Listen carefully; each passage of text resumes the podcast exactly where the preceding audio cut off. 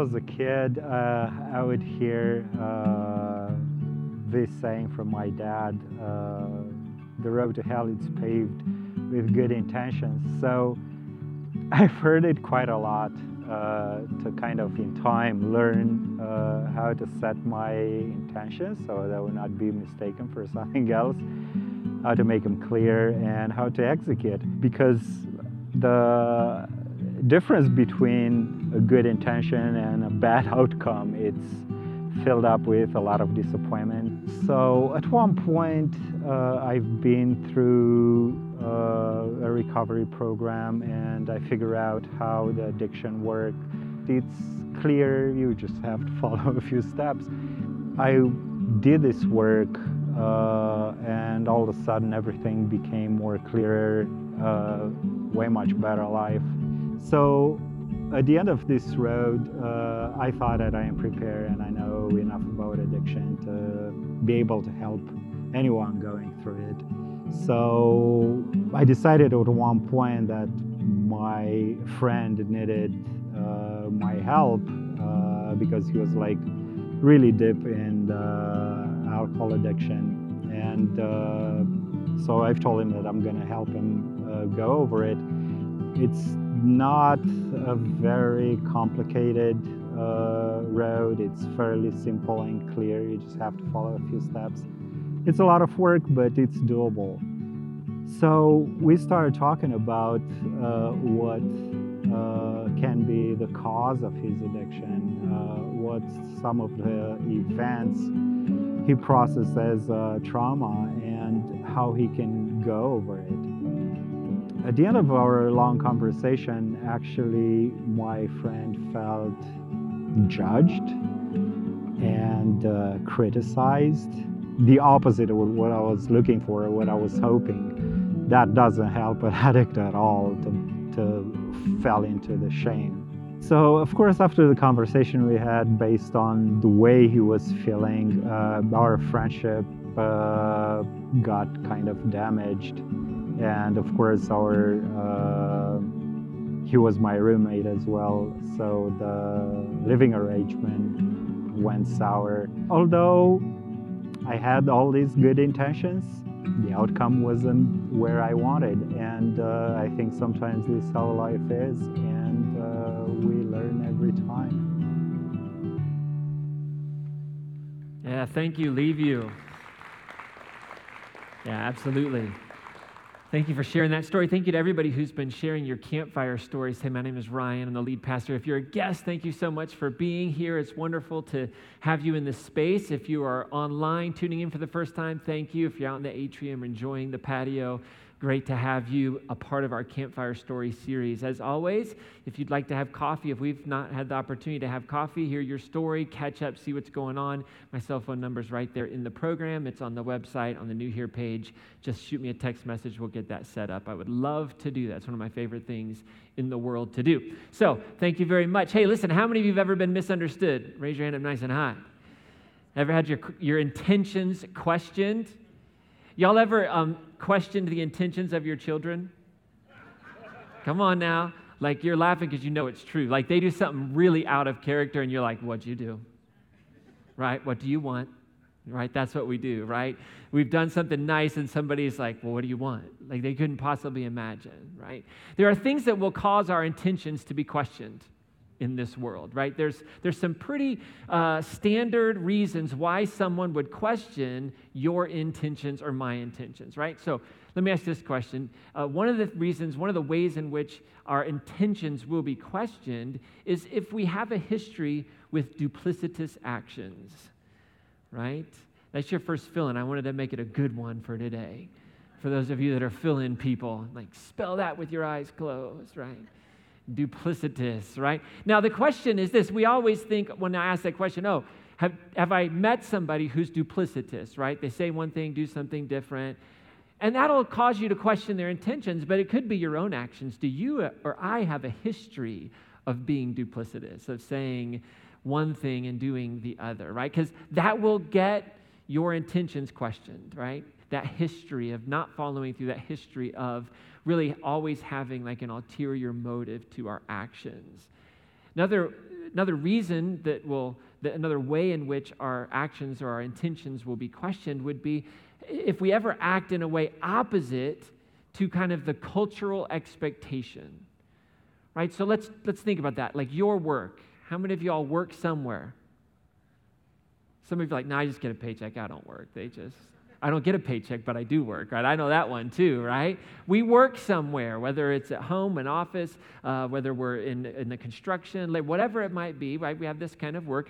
If you act counter to the cultural expectations of your work, people will start to question your motivations, right? So if you work in an environment that's highly competitive, highly competitive, there's only so many spots, and you start helping other people succeed, right? You know, like, what's up with that?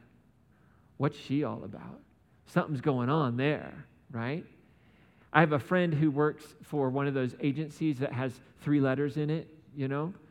And he came, he went from the public, he went from the private sector to then go work in the public sector. And every time we get on the phone, he's just like, I don't understand what's wrong with these people. Like, it seems like everybody just wants to get a pension. Like, so he works really hard, tries to create efficiencies, and like, he just is met with resistance all the time. So his motivations are always questioned, right? Because everybody's like, chill out. Just get your 20 and relax, you know? And he's like, what are we wasting so much taxpayers' money, right? That's why I don't pay taxes. So I have insider information, you know. Think about your family, right? The culture of your family. Is the culture of your family to hold a grudge? Is that the nature? Is that one of the rules of the game, right? And all of a sudden you start offering forgiveness. Ooh, that'll shake things up real quick. Right? So, whenever we act counter to that cultural uh, expectation, reality, people will start to question our intentions, right? And when that happens, you all know that feeling like there's a physical feeling that happens. When our intentions get questioned, when we're trying to say, do a right thing, I don't know if it's the right thing, but we're trying to do a right thing, and all of a sudden it gets questioned, we can feel deflated, right? It's just like all the air goes out of our sails. Right? I can imagine Liviu trying to kind of share this journey and help this friend.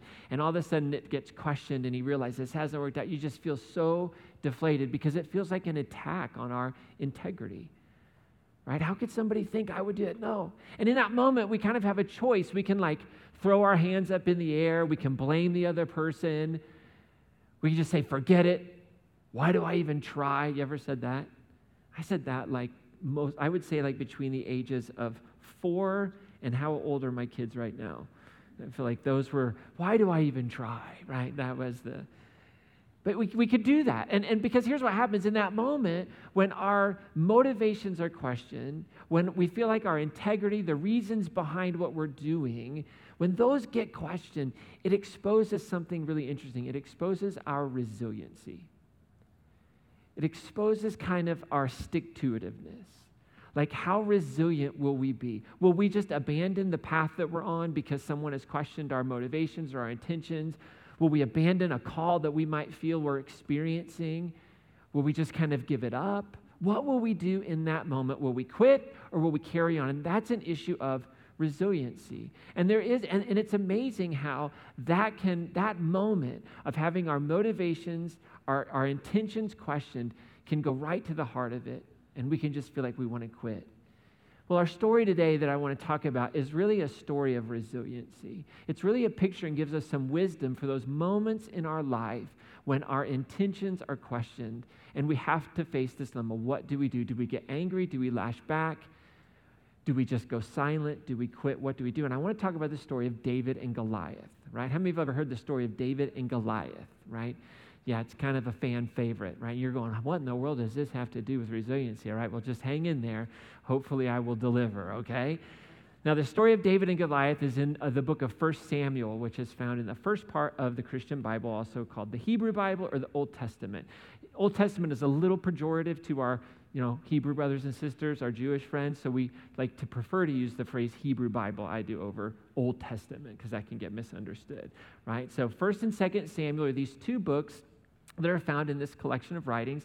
And they kind of tell the story of how Israel moved from being a group of 12 disparate tribes to a monarchy, to a kingdom, and then actually to two kingdoms Israel in the north and Judah in the south. So it kind of tells that story. It was probably compiled and put together in the exile period, so somewhere in, you know, around 500 or so BC. Um, probably not written by Samuel because it talks about Samuel's death. Just throwing that out there, okay? And it's a cool trick, right? I mean, it's a very cool trick if you can do that.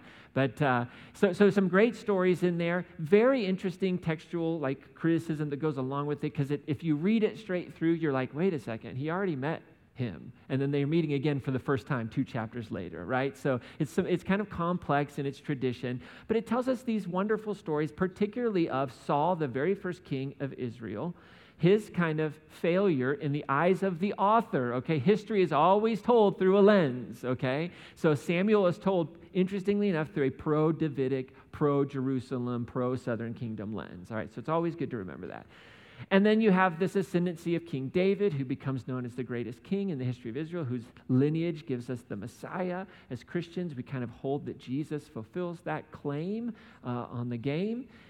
And, and so that's kind of what all of 1st and 2nd Samuel is about. Now, the story of David and Goliath, kind of in that book, takes place after Saul has been rejected as king because he wouldn't murder and kill and um, rape the women. It's kind of interesting, but like Samuel tells Saul, put the Agagites under the ban. Kill all the women, all the children, all the babies, kill them all all their animals, kill them all. And Saul doesn't do that. And so he's rejected as king. It's kind of a weird ethic, right? So there's some problems with the story to the modern mind. I understand that, right? So let's just, before we vilify Saul, right, he seems to have a pretty positive moment where he's like, I don't think killing pregnant women is a good idea, right? But, but at any rate, he's rejected because, again, it's written by people who are defending the Davidic kingship, right? You could kind of see why that would happen. So he's kind of rejected. Samuel goes, and he is told to go into Bethlehem to this guy named Jesse's house. And he's supposed to pick the next king from Jesse's house. Now, Jesse was kind of a big deal. He was head of like the local Jewish synagogue region there, according to tradition. He had eight sons. So Samuel shows up and he says, Bring out the boys. Let's find out what's going on, right? So he visits Bethlehem and they bring out seven of the eight. Isn't that interesting? Bring out seven of the eight. And, and, and Samuel goes through all seven. he's like, nope, nope, nope, nope, nope. Is, is this all you've got? And then there's like this, oh, well, there's this other one. There's this other one, but he's out in the field tending the sheep. And Samuel's like, well, bring him in. And you're immediately asked with the question, why is David not in the lineup? Y'all wonder that if you've ever heard this story? Like, why was David not? We don't really hear that. He's just out in the field. Well, this is a question that had plagued a lot of commentators for a long time. And legend has it that David was not a stranger to the contempt of his brothers. Do y'all know how David was born? Oh, I got you on that one. You're like, I've been in the church my whole life. I don't know how David was born. Do you even know David's mother's name? No, of course we don't know because it's not in the Bible. And if it's not in the Bible, we know there's no value to it anyplace else in the world. So there's this wonderful story in the Midrash, which is Jewish commentary on the scriptures. And the rabbis would get around and they would answer all these questions.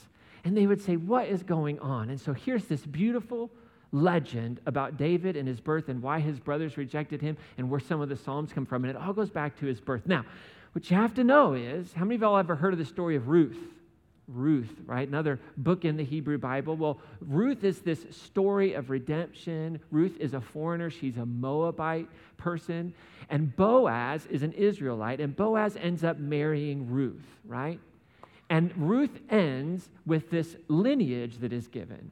So Boaz marries Ruth, and they have a son named Obed, and Obed has a son named Jesse, and Jesse has a son named David, y'all are following along. I love it. You're with me this morning. So Ruth is a really important character because Ruth breaks the, like Boaz in a sense, breaks the law. The oral tradition would say an Israelite could never marry a foreigner. Well, well, Boaz does. So there's all this controversy, by the way, around this marriage. And the tradition has it that Boaz died very shortly after he and Ruth were married. And so Ruth has this son, Obed, and there's all the talk in the town. Is this kid really an Israelite? I mean, you're not allowed to do this. This is against the law. And so there's all this controversy about Obed and whether or not he's a legitimate Israelite. But what happens over time is Obed becomes such an upstanding moral person, the community says, well, of course he's an Israelite. You would never be this holy and perfect and righteous if you weren't an Israelite, a true Israelite. And the same thing with Jesse. Jesse grows up and he becomes known as this very righteous figure in the community. And so everybody's like, oh, of course. But because Jesse was such a righteous person, later on in his life, he goes through like a, a midlife crisis of identity. And he starts to wonder, am I really an Israelite? And if I'm not really an Israelite, this wife who I've married, whose name is Nitzebet, who they've had seven sons with, he is actually making her break the law. And as a righteous person, Jesse can't have this. So he says, I don't know what I'm going to do. So he says, I can't remain married to her because I'm causing her to break the law. So he separates from Nitzebet. They've had these seven sons they separate from her. And he's trying to find out, am I really an Israelite? Am I? So after several years of being apart, Jesse starts to say to himself, I want another child. I want another child, but I can't go back to Nitzebet because if I go back to Nitzebet, I might be causing her to break the law. So he has this idea I'll take my Canaanite slave as a wife. Maybe you've heard this one before. And he says, What I'll do is then I'll have a child with her. And so he goes and he concocts this scheme. And this way, she'll become free and she'll be married to me. There's a possibility of it. And so there's some ancient laws that are in play. But he says, This is what I'm going to do. Well, the maidservant, she's very close with Nitzebet. And she says, I can't do this to her. Her heart is broken. She loves her husband. How am I going to do this? So she goes and tells her this plan that Jesse has. And they scheme together and they're going to do the old switcheroo. If you're familiar with the story of Rachel and Leah with Jacob, right? They're going to do the old switcheroo. Let's just get Jesse a little tipsy. And at some point in the evening's festivities, we'll swap. And that's what they do. So they swap. And of course, Nitzebet gets pregnant with child number eight. Now, to Jesse's mind, Nitzebet and he have not had any kind of relationships for years. But all of a sudden, three months later, Nitzebet shows that she's pregnant. So it looks like she's had an affair.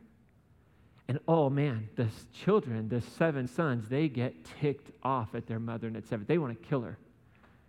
And here's what's interesting Nitzebet, because she doesn't want to embarrass Jesse, takes a vow of silence, refuses to say anything from here on out. So she takes a vow of silence. And Jesse, because of his love for Nitzebet, in the midst of everything, he tells his sons, here's the deal, leave her alone. Just leave her alone. But the child that's going to be born, you treat that child as a lowly, despised servant, however you want to. And so from that time on, when David was born, he was the outcast. He wasn't allowed to sit at the table to eat. He had to eat at a different table. He was sent out into the fields where there were bears and lions in hopes that the bears and the lions would destroy him while he was tending sheep. He was the outcast. Eventually, people in the whole community would know this and understand that David was full of sin. David was the outcast. In fact, the tradition had it that the community looked at David and said, Here's what happened. Like all of those beautiful genetic qualities of righteousness, all the positive qualities of Boaz, those were manifested in Jesse, the father. But all the negative, nasty Moabite qualities of Ruth, those were exhibited in that despicable young son of his. If something would come up missing in the community, David would get blamed for it. And so David was always seen as the scandalous one outside. So could you imagine when Samuel comes to pick the next king and he goes through the seven sons and he's like, Where is the eighth one? Oh, he's out in the field, but we don't really consider him a son, a brother. Well, go get him. Samuel I says, We aren't going to eat until he's here.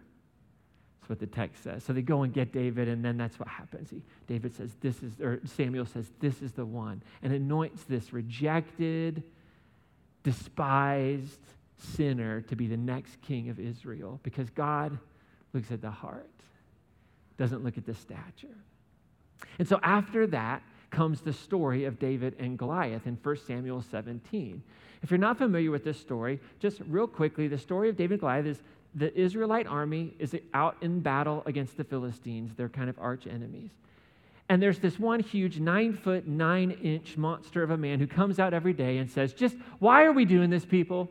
Just send out a warrior, we'll battle, and whoever wins, the other nation will become subject to. They'll be the vassal kingdom. Let's just do it. Like, there's no reason for us to shed all this blood. Just send somebody out and let's just call it a day. And the Israelites are shaking in their boots, right? They don't know what to do. Saul's there, everybody's freaking out. And he would do this day after day after day after day, okay? So that's the setup. Now, there's one part of the story I want to focus on that gets to this whole idea of intentions and misunderstanding. I know you're like, isn't that where we started? Okay, here we go. 1 Samuel 17, all right? You got to keep in mind David, the rejected one, the despised one, but been anointed king 1 Samuel 17, the story picks up like this. Now, Jesse said to his son, we could put that in quotation marks, right?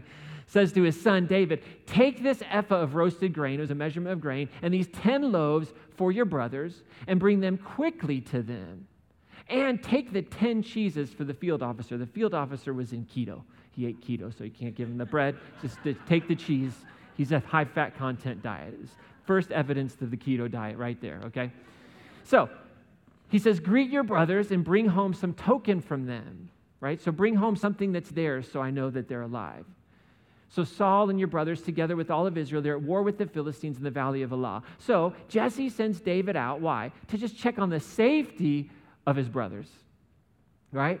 Just check it. Like, go this dangerous thing. We don't really care what happens to you, David, honestly. Just go check out the, my other sons. How are they doing, right? Now, this is like a recon mission for dad. So David goes. It says, Early the next morning, having left the flock with the shepherds, David packed up and he set out as Jesse had commanded. I think it's interesting that it doesn't say David packed up and set out as his father commanded. It says as Jesse had commanded. Just an interesting thought. Okay. It says he reached the barricade of the camp just as the army was on their way out and they were crying their shouts of battle, like psyching themselves up, right? Pre gaming, you know? only to, like, Goliath's going to come out and challenge me. They're like, I don't know. I don't know what to do. All right. Okay. So the Israelites and the Philistines, they drew up opposite on each other in battle array, right? So David entrusted what he had brought to the keeper of the baggage and hastened to the battle line where he greeted his brothers, right? So he honored his father by doing what his father asked him to do. Think about that. Think about the legend of David's birth, his life, how he's being treated. He honors his father in the middle of all that takes the stuff he's supposed to. Now it says, while he was talking with them, the Philistine champion by name Goliath of Gath came up from the ranks of the Philistines and he spoke as before Come on, bring somebody out. Let's do this. It's about time. And David listens to this. And when all the Israelites saw the man, they all retreated before him and they were terrified. Because according to the story, he was nine feet nine inches tall. That is over a foot and a half taller than the world's tallest man, according to Guinness Book of World Records. There might be some hyperbole in the story. I don't know. But they're freaking out. And the Israelites had been saying, Do you see this man coming out?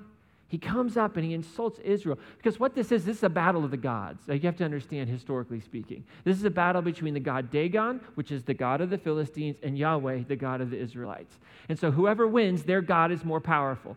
You, there was no separating those two realities in the ancient world. Right? And so, so you would become their vassal, you would start worshiping their God. There's all this stuff intermixed. So it was an insult to Israel. Your God is weak, is what Goliath is saying.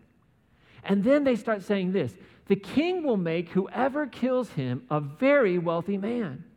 He will give his daughter to him and declare his father's family exempt from taxes in Israel. Again, I want to honor how terrible this patriarchal reality is. Let's just honor that, okay? Let's recognize this is not an intended design for humanity that women are treated as if they can just be given to some other man, okay? So let's honor that in this moment.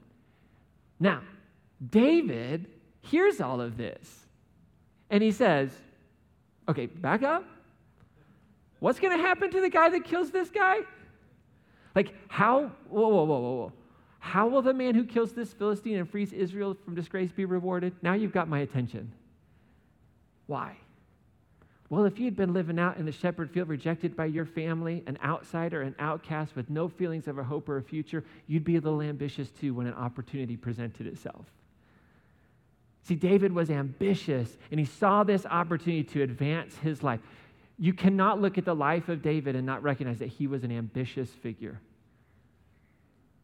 And in this moment, think about it the rejection he's faced, the way he's been treated his whole life. And he starts hearing, oh, the king's gonna like tax free wealth. He's like, hmm, let's see here. My life as it stands, or the opportunity for getting out of it. I'll take the way to get out of it. So David goes, Who's this uncircumcised Philistine that should insult the armies of the living God? By the way, David's about 28 years old right now. 28. So you have this idea in your mind that he was like 14. Ah, no.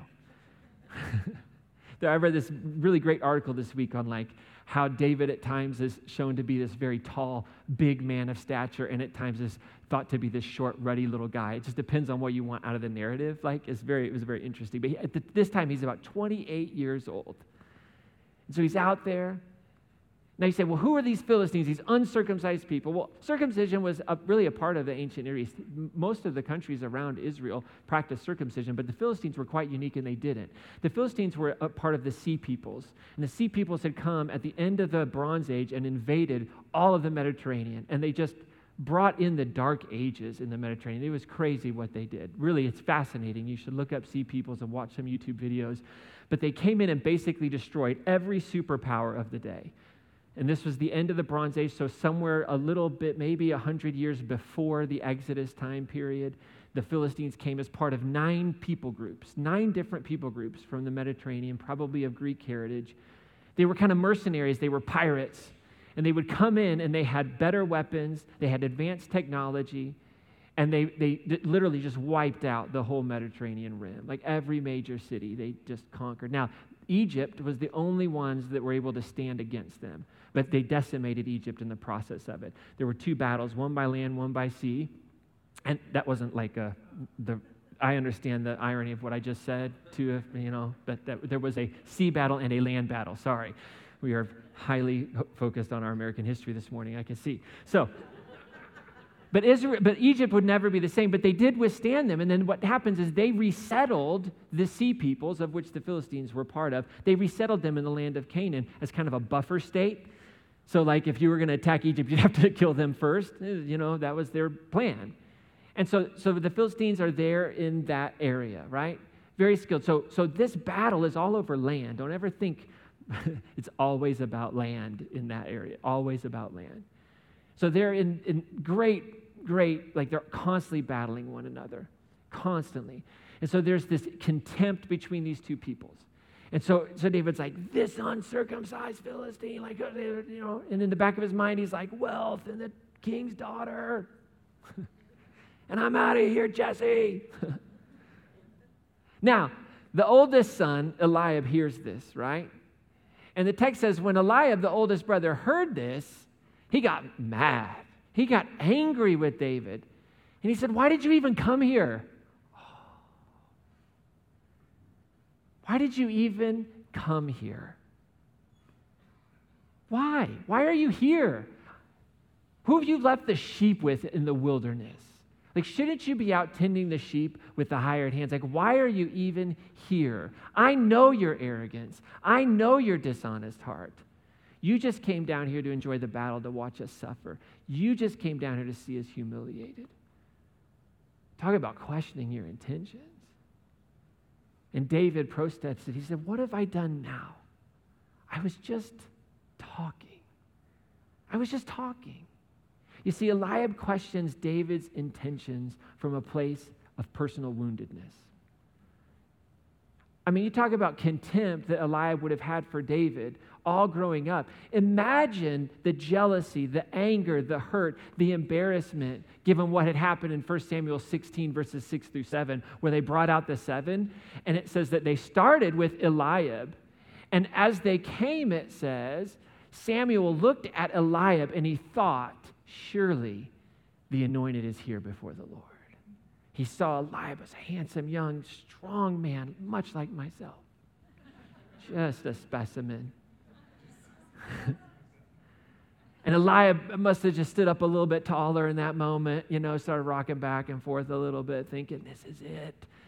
I don't know what it is, but this guy's a big deal. And like they're looking at me. And he stopped. But the Lord whispers to Samuel, Don't judge him from his appearance or from his lofty stature, because I have rejected him.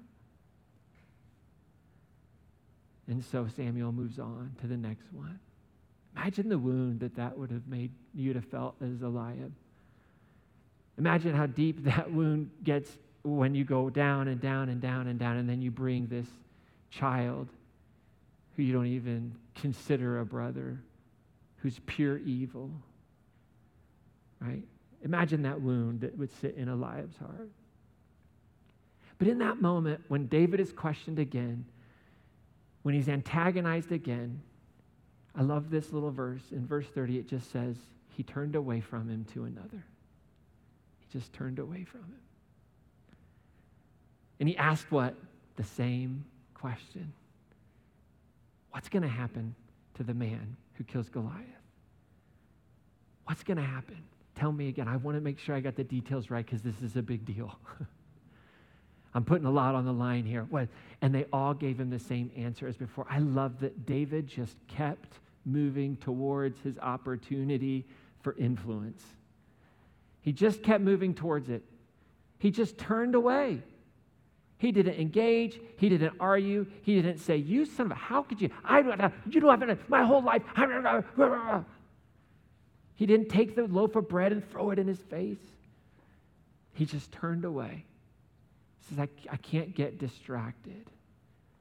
And then it says this in the text that the words that David had spoken were overheard. So David's asking, and he's like, Who is this Philistine giant who comes out to defile the Lord, to embarrass Israel? Who is this person? And the word gets to the king, Saul, and he sends for him.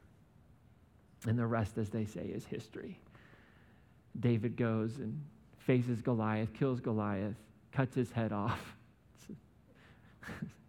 takes his head with it. Just a, yeah, there's a lot going on there. We'll save that for another one. What I don't want us to miss in this story, the wisdom that it offers us when our lives are filled with people who would assume the worst in us, is that David didn't get distracted by that. He didn't get distracted by the accusations. He just pressed forward. So, in your life, in my life, in our everyday normal life, when we go to work tomorrow, when we drop the kiddos off at school, when we hang out with the others that are retired, when our motivations get, get questioned, what do we do? What can we learn? So, I would say this I would say, whenever that happens, we should take a moment for reflection right? We should actually hit the pause button and we should consider our intentions. Are they pure? And let me answer the question for you probably not 100%. Can we just own that, right? Like, our intentions are not always just pure love. Maybe 99%, but there's always that 1%, right? Because you could say, here's an example. You could do something for your spouse, your partner, right? And you say, oh, I did it because I love them but then they don't say thank you. And you lose your mind. or they don't notice it. I can't believe it. Made the bed this morning and they didn't even say thank you. I've unloaded the dishwasher seven times this week. I mowed the lawn. They didn't even notice it. Right? So 99%, 1% will come out at some point in time. It'll eke out of you, right? So it's always worth, when our intentions are questioned, to just hit the pause button and consider it. Am I in my ambition to be faithful to love, right? Let's assume that question of us as peacemakers, right? My ambition to love. Am I really being faithful to the law of love? Am I really, do I, are my intentions? It's such a good question to ask. Another thing to think about is when my motivations are questioned, I ought to assume something. And I think this story reveals this. We should assume that I might have unintentionally reopened an unhealed wound. in, in some way, I might not understand it, I might not have done anything intentionally, but I, I, I tapped at a sensitive spot. And that might be why I'm getting the response. And what that can tell you is that there's a good chance that this isn't even about you.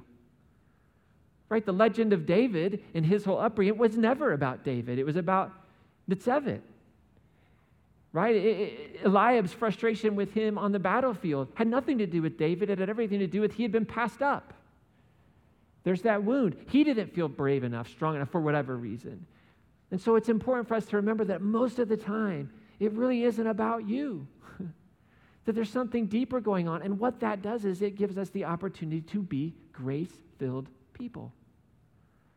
Jesus knew that. Jesus knew that all the pain and hurt and evil that he encountered had nothing to do with him. It was all wounds, all baggage from other areas of life. That's why John would say that Jesus was on the cross, and his whole act on the cross was this Father, forgive them. They don't know what they're doing, right?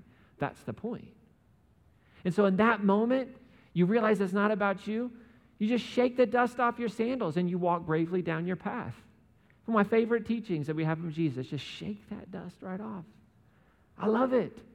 We live in a world that just, oh, we, we, kept, we, we dusted up our sandals and we just get mad about it. You got dust on my sandals. Now you're going to clean them. And I'm not cleaning anything. No, you're going to clean them. I'm not cleaning anything. You're going to clean them. It's your fault. You know why it's your fault? I can tell you why it's your fault. Every dust on my sandals be your fault. When the truth is, all you got to do is walk away. That's it. We get so enwrapped and enthralled in arguing. It's not even just shake the dust off your sandals, walk away. This isn't a person of peace in your life right now. Doesn't mean you don't love him or care for him. It says, I can't put myself in this situation.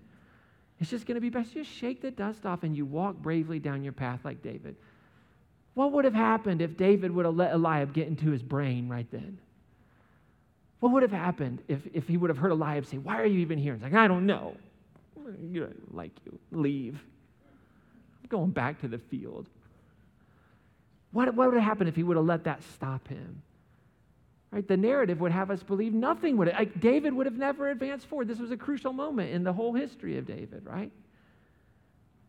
We, we let that happen to us and it just takes us out of the game so much and we just have to shake the dust off. That's resiliency. You don't change the person. You don't worry about their opinion of you. You don't get caught up in all that because you know it's not about you. There's a wound there and there's a grace that you extend. There's an empathy. There's a sympathy. Now, don't stand there and let them keep piling dust on your sandals, metaphorically speaking. You have to walk away. Like David just turned away. Just turned away. That's resiliency. You get back up and you move forward in love. You get back up and you move forward in love. Nelson Mandela said this. He said, Do not judge me by my success. Judge me by how many times I fall down and I got back up again. It'd be easy to judge Nelson Mandela by his successes. He says, No, that's not where, but how many times did I fall down and I got back up? That's resiliency. That's a person who understands how woundedness works and can offer the healing power of grace in this world. It's not being a doormat to people, it's not letting people do whatever they want, but it's recognizing the cruciform life that I'm called to is not door to door, get you to say the prayer, come to my church. The cruciform life is what is brought upon me in pain, what's brought upon me this evil, what's brought upon me of bad, bad assumptions, what's brought upon me is returned in love and grace. That's what it means to die to self. That's what it means to be resurrected to new life in Christ. That's what holds the world together. Just a handful of people that will be willing to say, I get it. There's some wound there. I'm just going to shake the dust off my feet. I'm going to turn away. But I'm not going to return violence for violence. And that holds the world together. And here's the thing in our lives, in this world, like what makes you and I better when we live this out, what makes the world better is resiliency will get you noticed. And it's going to give you opportunities for influence. You keep getting back up, eventually it gets noticed by the king. Word will get to the king, and influence will happen. And we need more people of influence that are peacemakers in this world. That's the opposite of what our world would say fight and scratch and claw and kick people off the ladder. Get where you need to go. Stand up for yourself. But the cruciform life is nope, I'm just going to be resilient. I'm going to keep going down my path. I'm not going to create victims along the way. I'm not going to let someone else's wound make me a wounder. That's the power of sin and death. I'm not going to do it. That's broken in me. That's broken in me. That's what the gospel says. That pattern is broken in me. So, as we wrap up today, what is it that God's inviting you into? Maybe you're in this place where you feel misunderstood, and I would just encourage you to start with prayer. Maybe God's just inviting you to pray. And you hear, have heard me say this. I'll be the first person to talk about the mystery of prayer. Sometimes I don't want to do it. Uh, sometimes I don't get it. I wonder if it matters at all. But Jesus seemed to think it mattered, so I do it. it's a great mystery. But maybe you just need to hear the Spirit whispering you. Just maybe just pray about it. Just pause and pray about it. Pray about wisdom and how to handle it, how to turn the other way without creating a wound. Maybe the Spirit's inviting you to be a person who stops assuming you know other people's intentions. Ooh, that one hurt. We all want to imagine ourselves as David, misunderstood, mistreated. But maybe I'm a Eliab more often than I choose to acknowledge. Maybe I fill in all the gaps in the stories around me with negative assumptions, and I just know. And maybe the Spirit of God is whispering to us today let's not do that anymore. Let's not do that anymore. And I hope all of us feel a sense of the Spirit of God whispering and saying, just move forward bravely on your path. Move forward bravely on your path. David, move forward on that path. This is my out. This is my ascension. This is my victory. This is the way I walk away from the pain and the hurt of what I have. So we move bravely on our path. So we're going to sing this song, The Goodness of God. And while we do that, I want to encourage you to finish filling out that Connect card, check the boxes that apply, and just reflect on the last hour. I want to encourage you to be generous uh, this morning as you think about giving, to continue the work of what we're doing together as a community. And just open up your heart to these few moments. We live in a rushed week. We go, go, go, right? But just maybe pause for a moment. And so you can just let the song wash over you. And in a few, in a minute or two, partway through the song, our room hosts will make their way through the room, collecting the baskets at the table and receiving your gifts and your connect cards on the aisles. If you're in the bleachers, you can use the orange Hope is Here kiosk to drop your connect card and giving envelope in there. And if you're feeling today just really deflated, because you believe your intentions are good, but man, there's just this situation, a person that can't see it. I just pray that God will give you the strength to turn away, to recognize that there's a wound there. Your heart could be filled with compassion, and you could get a little wisdom and inspiration from David and know that your influence will come, right? But stay on that path that you're on. So let's sing this together, finish up our time, and then I'll have our blessing for the week as we head out.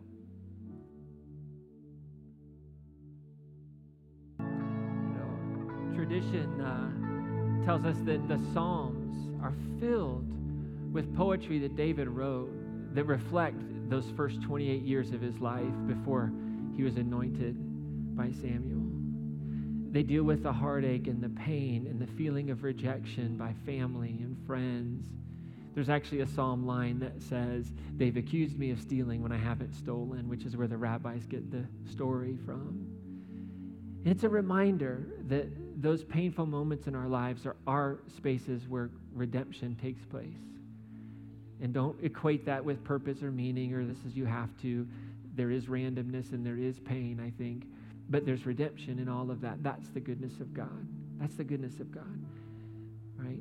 That, that when we live our lives towards love, there's nothing that's unredeemable, there's nothing that's unhealable. It's a good thing to remember. So I would invite you to open your arms if you want to for our blessing this week. We do this every week. If you're a guest with us, just a hopefully a word of truth um, that you take with you into the week. And so may love bless you this week with a deeply resilient spirit in the face of adversity. And may your heart be tender to the pain in others and your skin tough to their painful words. And may you find yourself surprised by your ability to turn away and offer grace and pursue your path without distraction. And if today you sense a whisper from God that a past wound is affecting your present relationships, may you begin to experience divine love and healing. And may, by an act of grace, of divine work, may you see that your self awareness of that wound is, in fact, the beginning of healing and transformation, the power of confession. And so this week, may the divine presence guide you in your everyday normal life as you strive to be a person of peace at work, at school, in your neighborhood, and in your home. And may the words of your mouth and the thoughts of your heart be true and compassionate and kind to all. Amen. Have an awesome week. We'll see you next Sunday for our campfire party. We're going to celebrate in here this summer. Food trucks afterwards. It's going to be a fun day, so bring the whole family out.